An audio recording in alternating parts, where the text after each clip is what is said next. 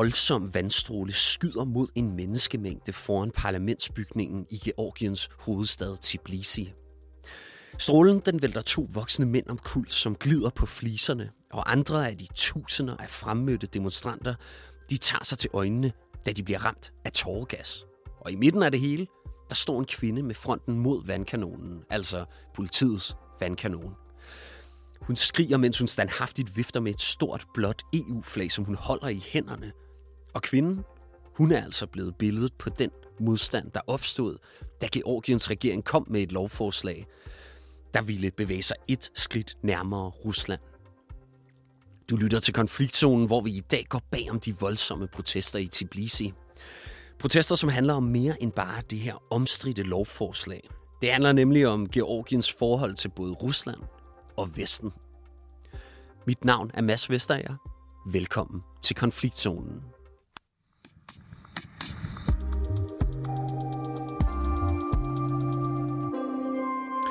Og med mig her i studiet er Charlotte Flint Pedersen. Velkommen til. Tak. Du er direktør i det udenrigspolitiske selskab. Flere tusinder af georgiere er, som sagt, øh, øh, har været på gaderne her i hovedstaden Tbilisi for at protestere mod et lovforslag. Det er jo et lovforslag, der lagde op til, at georgiske NGO'er og medier, der modtager mere end 20 procent af sin støtte fra udlandet, skulle stemples som værende udenlandske agenter. Noget, der minder meget om eksisterende love i Rusland. Øhm, og Charlotte Flint Pedersen, du har i et interview med DR udtalt følgende om protesterne i Georgien. Citat. Det, der er på spil, er om Georgien går i en europæisk retning eller i en russisk retning. Men altså, efter de store protester har den georgiske regering jo sagt, at de ikke vil gå videre med lovforslaget. Så betyder det, at landet ikke går i den russiske retning, som øh, protesterne de var så bange for? Nej, det betyder det ikke, fordi at det regerende parti, øh, Georgian Dream, har øh, tætte forbindelser til Rusland. Og det, de siger, det er, at de vil faktisk øh, trække lovforslaget tilbage, men de vil forsøge med det igen senere, når de har kørt en ordentlig informationskampagne om, hvad lovforslaget indeholder. Så nu kommer der til at være en propagandaindsats for at omvende befolkningen i forhold til at, og ligesom at, at sige, at det er et ordentligt lovforslag. Så det, vi har set her over de sidste stykke tid, det er i virkeligheden en, hvad kan man sige, måske en, en, en blotlæggelse af den interne kamp i Georgien i forhold til, om man skal bevæge sig mod vest eller øst? Ja, altså det er i hvert fald, at man kan sige, at Georgian Dream-partiet bekender nu klart kulør øh, for, hvor deres skal man, loyalitet og deres ønske om, hvor Georgien skal be- bevæge sig hen, er. Og øh, det har der været tvivl om. Hidtil det har de sådan formået at skjule meget godt. Øh, men nu er der ikke nogen tvivl længere. Okay. Og forklar os lige, hvorfor foreslog Georgiens regering, altså ført an af partiet, som du nævner, den georgiske drøm, hvorfor, hvorfor foreslog de egentlig at indføre det her omdiskuterede lovforslag? Jamen, det handler om, at øh, de ønsker at bevæge Georgien i en mere sådan autokratisk retning. Det er en del af den her autokratiske drejebog for, hvordan du får kontrol med civilsamfundet og uafhængige medier og hele det her uafhængige rum, som eksisterer i demokratiske samfund. Og det ønsker de at have kontrol. De har kontrol med domstolene, men, men de har ikke kontrol med medierne og civilsamfundet. Så det er en del af den drejebog, fordi der om et år er valg i Georgien, og de vil sikre sig, at de vinder valget. Vi har også set tilsvarende lovforslag i, i Ungarn for eksempel. Øh, så det er sådan en, en del af den her måde, man siger, man, man fastholder øh, valghandlingerne, men, men forudsætningerne for de valghandlinger er, er, er ligesom styret. Men altså, demonstrationerne, de lader til at have virket. Altså nu er lovforslaget jo blevet trukket tilbage. Ja, man kan sige, at det første runde er gået vandt civilsamfundet, og det var fordi, at partiet var bange for, hvad det egentlig kunne medføre. Måske ville det betyde, at de blev væltet rent faktisk. Så vi så noget, der svarer til det, der skete i 2014 i Ukraine, hvor det lykkedes demonstranterne at jage præsident Janukovic på flugt. Øhm, og det var man simpelthen bange for, i, at, at, formentlig også bange for her, at det ville lykkes dem at vælte, vælte øh, skal man sige, altså parlament, altså regeringen på en eller anden måde, at, fordi du kunne se allerede efter to dage, var der så stor en tilstrømning af demonstranter, så der var ingen tvivl om, at det lovforslag ville, ville være så upopulært, og, og derfor måtte de gøre noget nyt. Så det her med, at man laver en, en informationskampagne, giver god mening, også fordi, at de sidder hårdt på alle medierne, øh, det her parti. Der er ikke, de uafhængige medier har rigtig svære vilkår. Og lovforslaget, det minder jo som sagt meget om en lov, der blev indført i Rusland tilbage i øh, 2012. Altså den lov, den, siger jo nemlig, at alle øh, medier og enkeltpersoner, der modtager økonomisk støtte fra udlandet, skal lade sig registrere som såkaldte udenlandske agenter. I Georgien er det regeringspartiet Den Georgiske Drøm, som i første omgang støttede op om det her forslag. Hvor russisk sindet er øh, det parti egentlig? Øhm, altså i udgangspunktet, det de siger i retorikken, er de ikke, men de har været helt stille i forbindelse med øh, krigen i Ukraine. Der har stort set ikke været nogen fordømmelse fra, fra Georgis side, og det på trods, at at der netop er den her altså, stærke opbakning i befolkningen til ukrainerne, og der hænger ukrainske flag alle vegne, og man modtager øh, russiske flygtninge øh, og ukrainske flygtninge i, øh, i Georgien. Men så der har været en befolkningsmæssig opbakning, men regeringen har ikke bakket op om, om Ukraine i den her øh, hvor den, øh, i den her krig. Og det, det vil sige, der er i hvert fald helt tydeligt en, en, et russisk øh, orienterethed. Øh, Ivanishvili, som er den oligark, som sådan set ejer partiet, ikke? fordi det er jo igen det er en form for det, der hedder state capture af det politiske system. Et økonomisk magt har taget den politiske magt. Og det er det, som Ivanishvili, han sidder ikke længere. Han var på et tidspunkt politisk aktiv, men nu har han trukket sig ud. Men han styrer reelt det her parti. Han ejer 30 procent, eller han, han står for 30 procent af Georgiens bruttonationalprodukt. Så han er virkelig en økonomisk kraft i det her land. Og han har tjent rigtig mange af sine penge på, øh, øh, altså på, på, på, på, altså på handler i Rusland. Så han er også dybt afhængig af, altså af, af at fortsætte at kunne gøre det. Så det er lidt svært at sige, hvor meget der egentlig er loyalitet, eller hvor meget der er økonomisk interesse i det her. Men der er ingen tvivl om, at alle dem, der sidder i Georgian Dream, de, de er økonomisk afhængige af Ivanishvili, og derfor er det også, at han kan, han kan styre den. Og vi vender tilbage til den russiske forbindelse her lidt senere i programmet. Men først så skal vi også høre fra en af de personer, som har fulgt demonstrationerne ganske tæt. Det er nemlig øh, Katavan Shoshashvili, der er georgier. Og øh, selvom hun var i Amsterdam, da demonstrationerne de begyndte, så har hun hver dag opdateret, været opdateret på sine sociale medier om situationen, der har udfoldet sig i Tbilisi. Så lad os lige prøve at høre med en gang her, hvad hun siger. It was a surprise for me, and at the same time, it wasn't. What I experienced as a Georgian, who was for a while uh, away from home, was the need to be in my country because I felt like um, something really important was happening for Georgia in Tbilisi those days, and um, it wasn't a surprise for me because Georgians are protesting for years already against this regime um, and for their European future. But on the other hand, during this protest, I saw the unity and bravery of my people that I could, I would say, I hardly saw um, in the previous years. I have seen something like this, but not really at the same time. Katavan Shosashvili fortæller altså, at øh, georgierne normalt er gode til at råbe op, når de er utilfredse, men hun beskriver det seneste forslag øh, om udenlandske agenter som bare toppen af et isbjerg. It became very universal for Georgians that this is another very clear uh, uh, blockade of Georgia's uh, European integration and uh, they realized that there is nothing beyond this. And we kind of tend to say this about many things in Georgia.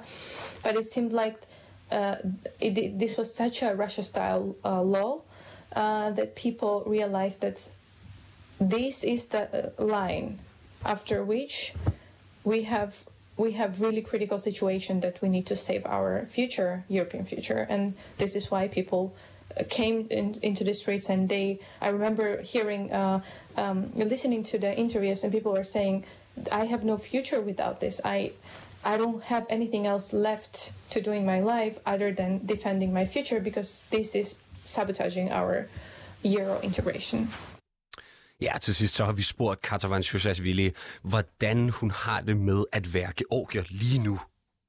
With the war in Ukraine and how our government acted, I think many Georgians felt really ashamed for how Georgia was representing itself uh, geopolitically. Geopolitically, at the same time, Georgian people did everything possible to separate themselves from the government. But now I think we have done so much to prove that we are brave. We are standing next with Ukraine. We are we are pro-Western, pro-European, and we can fight for it. We are committed to it. We have proven that in numbers, in polls, and we are actually proving that we deserve it, and we are going to fight for it.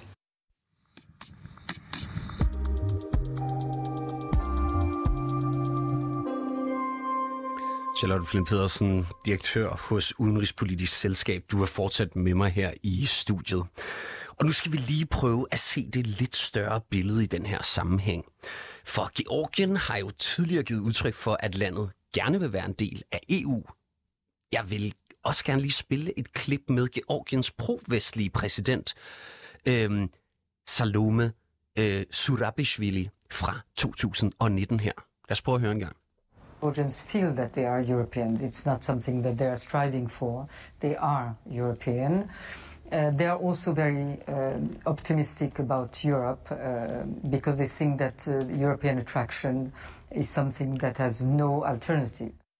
Hvad betyder den her seneste udvikling for Georgiernes mulighed for at blive medlem af EU? Det betyder i hvert fald, at man ikke går tilbage i forhold til den 12-punktsplan, som EU har har sat som betingelse for at blive et kandidatmedlem til EU. Så hvis den her lovgivning var blevet vedtaget, så ville det betyde, at så havde man ligesom bevæget sig endnu mere væk fra den her 12-punktsplan. Men det er man så ikke længere. Øh, så det er det vigtigste.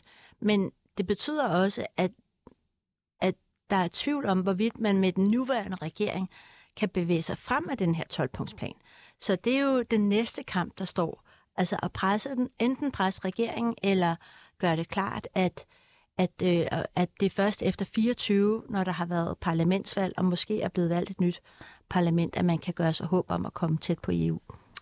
Og altså, øh, sidste år, der øh, blev Georgiens forsøg på at opnå status som kandidatland i EU, det blev altså afslået. Hvor vigtigt er det for Georgien at blive medlem af EU?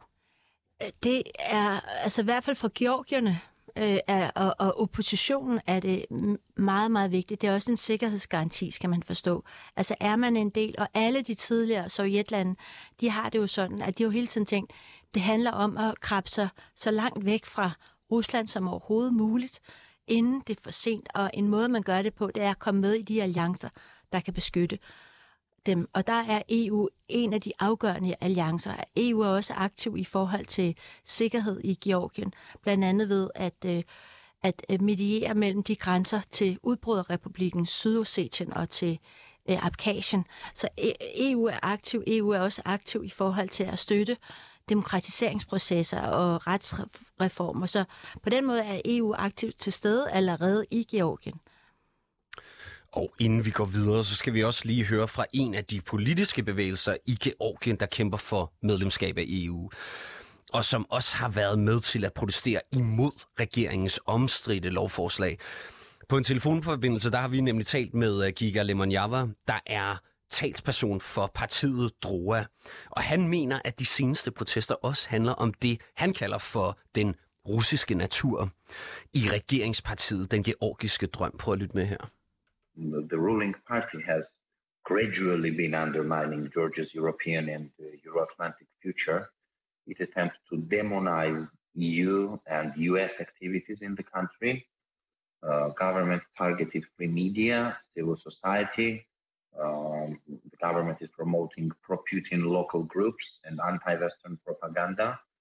And I think this, uh, the similarity with Putin's Russia is obvious. So this bill was just another step towards Russia from Georgian Dream. And uh, the people protested not only that law, but also generally the Russian nature of Georgian Dream. Ja, Giga Lemonjava mener altså, at den nuværende regering skal af vejen, hvis Georgien skal have en, bare en lille chance for at kunne opnå status som kandidatland i EU.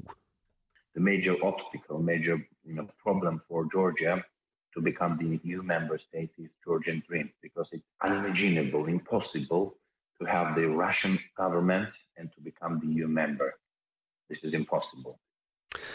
Giga Limonjavas parti, Drua, de er blevet beskyldt for at være polariserende i debatten om det annullerede lovforslag. Men han er ikke i tvivl om, hvem der lige nu er den polariserende part i Georgien. What polarizes here the situation in Georgia is the Georgian dream because they are against Georgia's European Euro-Atlantic aspiration. They they demonize everyone here, politicians, journalists, NGOs who are pro-EU and pro-US they are pro-Russian, and that is the uh, major reason of polarization in Georgia. The polarization is not between the political forces, not between the political parties. Polarization is between the Georgian people and the ruling majority. Og så vender jeg mig tilbage til dig, Charlotte Flynn Pedersen. Har han ret i, at der er en polarisering mellem folket og så den georgiske regering ført an af partiet Den Georgiske Drøm? Det mener jeg helt sikkert, øh, han har ret i. Øh, blandt andet også fordi, at øh, den georgiske drøm har, har, har også taget nogle skridt, som har været ret, øh, altså ret, øh, ja, skal man sige, bekymrende. For eksempel det her med, at den georgiske, tidligere georgiske præsident er i fængsel, og han er blevet forgiftet i fængslet med tungmetaller, og er rigtig, rigtig syg, og han får ikke lov til at komme ud af fængslet og blive behandlet. Øh, så der er nogle ting, hvor man kan sige, at øh, og den her øh, tidligere præsident, han var meget, meget pro-europæisk og pro-transatlantisk. Øhm, og så er der, altså der, der er virkelig mange ting, hvor, hvor man kan sige, hvis du har en befolkning, hvor 85 procent går ind for en europæisk retning, og det regerende parti ligesom trækker det an, så er det jo polariserende i sig selv, kan man sige. Øhm, så ja, jeg, jeg, jeg vil sige, at han har ret, øh, og det var også derfor, de blev nødt til at trække lovforslaget tilbage. Altså, der er jo ikke nogen tvivl om, at Giga Lemonjava mener, at der er et stærkt bånd mellem den georgiske regering og Rusland. Nu nævnte du også de her øh, hvad det, økonomiske incitamenter, som øh, hvad hedder det, en af oligarkerne der i partiet har. Men måske kan, kan vi gå lidt mere ned i det. Altså, hvor tætte er de bånd reelt? Jamen, de er, jeg, tror, vi, jeg tror, man faktisk desværre først sent gik op for, for befolkningen og for oppositionen, at øh, i virkeligheden har, er det lykkes Rusland at plante en, altså en pro-russer i det regerende. Altså fordi, da Ivanishvili kom til, så kom han til på en dagsorden, der hed dengang, altså det, i 12, hvor, hvor hele Georgian Dream-projektet kom, om at nu skulle vi have ligesom have lidt bedre forhold, at øh, Saakashvili, han øh, havde opført sig tosset og dumt, altså den tidligere præsident, øh, som nu er i fængsel, at, øh, at vi skulle ligesom have gang i forretningen og, og, og vækst og alt sådan noget. Men det er først senere gået op for dem, hvor tæt hvor tætte forbindelser han har, og blandt andet også til Altså, øh, hans, hele hans familie er, er vævet ind med tidligere, altså med russiske oligarker, og han tjener stadig, selvom han påstår, at han ikke tjener penge i Rusland, jamen så gør hans familie det. Så der er rigtig mange økonomiske interesser, først og fremmest. Men det er ikke til at sige helt konkret, at man kan ikke sige, at der er en direkte forbindelse mellem Putin og, og Ivanishvili eller Georgian Dream. Det kan man ikke sige, men man kan se, han har jo ikke indført øh, de vestlige sanktioner mod U- Ukraine heller. Og så er der en del af den her 12-punktsplan fra EU, der hedder de Oligarchization of øh, Georgia. Så man kan sige, at 12-punktsplanen i sig selv er en trussel mod øh, Ivanishvili, fordi man, det handler om at komme af med oligarkerne i det georgiske samfund. Og denne gang så er lovforslaget jo altså ikke gået igennem, men altså der er mange georgier, der ikke, der, der, der tror, at den georgiske drøm øh, øh, de vil blive ved med at prøve at få det her lovforslag igennem, som du også nævnte til at starte med her i programmet. Altså, hvad vil det betyde, hvis at man faktisk fik den her lov om udenlandske agenter igennem? Det vil have en stor konsekvens for det eksisterende civilsamfund, fordi at civilsamfundet det er ikke et civilsamfund i skal man sige, dansk forstand, hvor du har et stort medlemsbase og Øh, det er i virkeligheden civilsamfundsorganisationer, som udfylder forskellige roller og ofte finansieret af EU, USA, Verdensbanken, som en del af et samarbejdsprojekt med Georgien. Så det vil sige, at hvis du laver en, øh, øh hvis du laver nogle øh, sundhedsinvesteringer, jamen, så har du samtidig et civilsamfund, der monitorerer de eller overvåger, hvordan det går, og så man undgår korruption og sådan noget. Så det er sådan en integreret del af den måde, man giver øh, penge på, at man faktisk finansierer civilsamfundet. Og civilsamfundet er meget øh, på den måde mere som sådan nogle ekspertorganisationer, eller øh, øh, humanitære organisationer. Der, der, altså, Georgien har også haft en svær tid efter covid, øh, og økonomisk ikke noget særligt stærkt øh, eller det land, altså det er sådan stadigvæk ret fattigt på mange måder, og så det betyder meget, at hvis civilsamfundet forsvinder, så vil du ikke have den, dels den kritiske stemme, men du vil også opleve, at folk får ikke det, de skal have, den, de services, som de har oplevet før, fordi det er også en del af det georgiske civilsamfund. Men så længe den georgiske drøm, øh, partiet, øh, det regerende parti her, de er ved magten, så kan vi altså godt forvente, at der kommer flere øh, hvad hedder det, lovforslag, der minder om øh, russiske tidligere tiltag? Det tror jeg helt sikkert. Altså det, det her, det, er bare, det var bare første runde. Og nu kommer anden og tredje og fjerde runde om, hvordan, altså frem til, til parlamentsvalget til næste år. Øhm, men meget vil sådan set også være afhængig af, hvordan krigen går i Ukraine. Fordi hvis krigen i Ukraine, øh, hvis ukrainerne vinder på slagmarken, jamen så tager georgerne inspiration fra det så tror de også på, og det kunne man se, de sang jo den ukrainske nationalsang på den aften, hvor de trak, øh, trak lovforslaget. Så hele, alle demonstranterne, de sang øh, den ukrainske Så de, de, de, kan man sige, de, de trækker inspiration fra Ukraines øh, selvstændighedskamp. Og derfor er, er der er selvfølgelig også en, en, en, ja, en gensidighed i, i, i relationen der. Charlotte Flint Pedersen, tak for din medvirken her i dag. Selv tak. Du er som sagt direktør hos Udenrigspolitisk Selskab.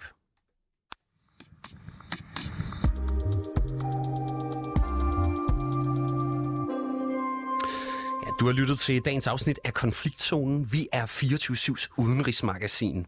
Mit navn er som sagt Mads Vesterager, og holdet bag programmet det er Christine Randa og Sofie Ørts. Produceren i regiet, han hedder Oscar Chauffeur. Du kan lytte til programmet direkte mandag til torsdag fra 8 til 8.30, men du kan selvfølgelig også høre programmet som podcast. Tak for i dag.